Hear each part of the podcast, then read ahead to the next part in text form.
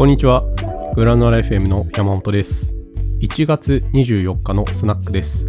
本日のニュースを短くパパッとおやつ感覚でお楽しみください。では1つ目からです。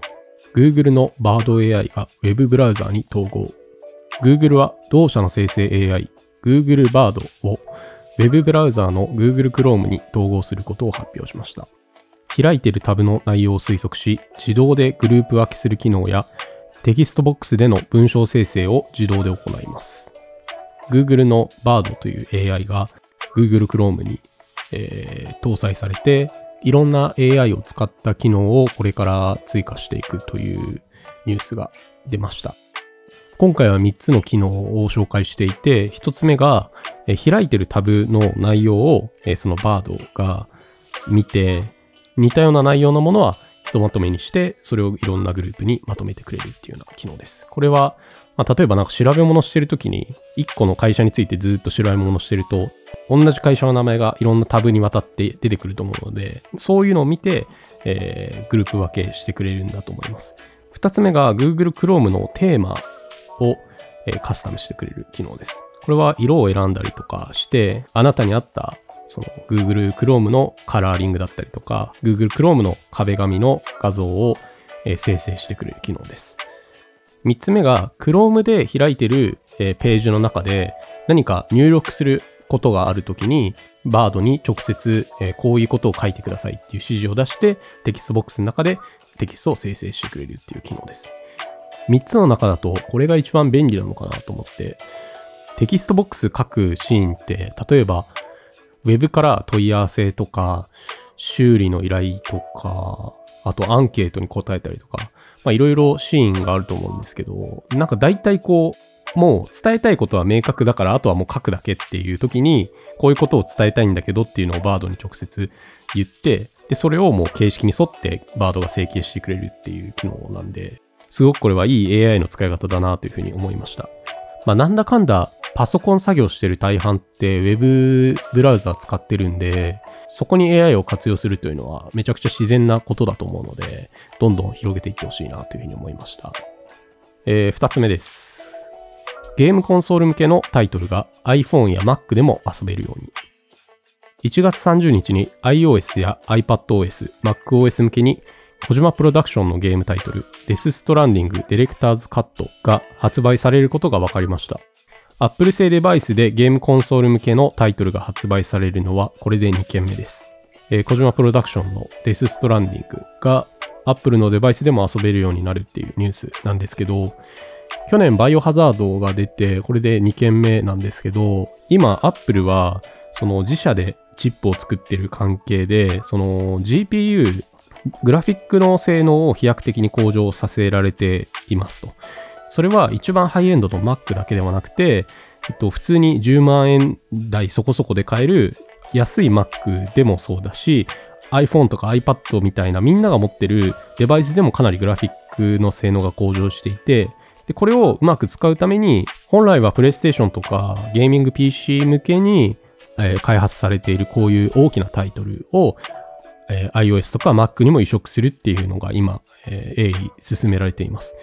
1本目のタイトルである、バイオハザードビレッジっていうのを僕もプレイしたんですけど、めちゃくちゃグラフィック綺麗で、本当テレビでPS5 つなげてやってるのと全然遜色なくて、むしろ Mac とか iPad のディスプレイってめちゃくちゃいいやつが使われてるので、全然これでいいじゃんみたいな感覚になりました。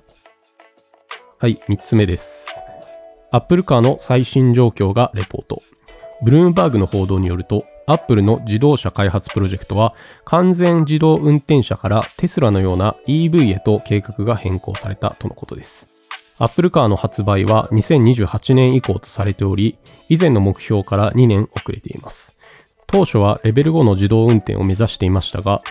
現在はレベル2プラスの部分的な自動運転のシステムへと下方修正されたと報じられています。はい。アップルカーの最新状況がブルームバーグの Apple 2の記者から報じられてて、まだこのプロジェクト自体はあるとのことです。Apple の自動車開発プロジェクトって2015年とか16年ぐらいからあるんで、もう足掛け10年くらいのプロジェクトなんですけど、当初は完全な自動運転、ノーハンドルで、操作できるものを目指して、進められてたんですけど、今は運転補助っていう程度の自動運転 EV を作るプロジェクトになっているっていうのが今の最新状況だそうです。なんかこう、Apple の社内でもこの自動車のプロジェクトって、なんか爆弾をみんなで回し合ってるみたいな感じになってて、今はケビンっていう Apple Watch の成功にすごい貢献した重役がいるんですけど、今彼はその Apple Watch を離れてこの Apple Car のプロジェクトをやってるっていう。車って本当その工場のラインが一筋縄ではいかないっていう、テスラも一番そこに苦労してるんで、一番難しい自動車でどういうふうにこうサプライチェーンをまとめてくるのかっていうのが、楽しみですね。はい、ラストです。Netflix の会員、四半期ベースで過去最高に増える。Netflix が発表した2023年10・12月期の決算では、売上高が前年同期比 12% 増の88億3200万ドル、純利益が17倍の9億3700万ドルでした。アカウント共有の禁止や広告付きの安いプランを広げたことで、会員数は12月末までの3ヶ月で約1300万人増え、増加幅は10・12月期として過去最高でした。はい。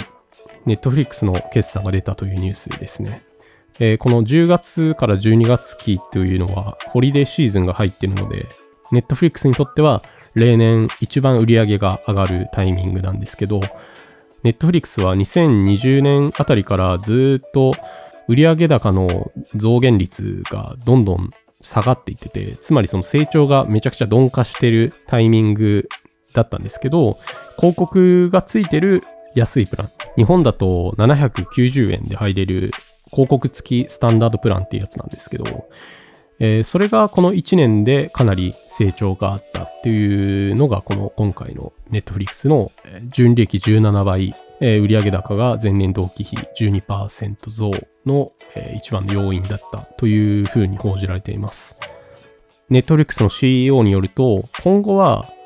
インターネットにつながるテレビがめちゃくちゃ増えてくるから、そこがビジネスチャンスだっていうふうに言ってて、そこに対して広告を打っていくというふうに宣言してました。ということで本日のスナックをお届けしました。エピソード内で紹介したニュースについては番組の概要欄に記事のリンクを貼っています。詳しく知りたい方はぜひこちらもご覧ください。ではまた明日のスナックでお会いしましょう。お相手はグラノラ FM の山本でした。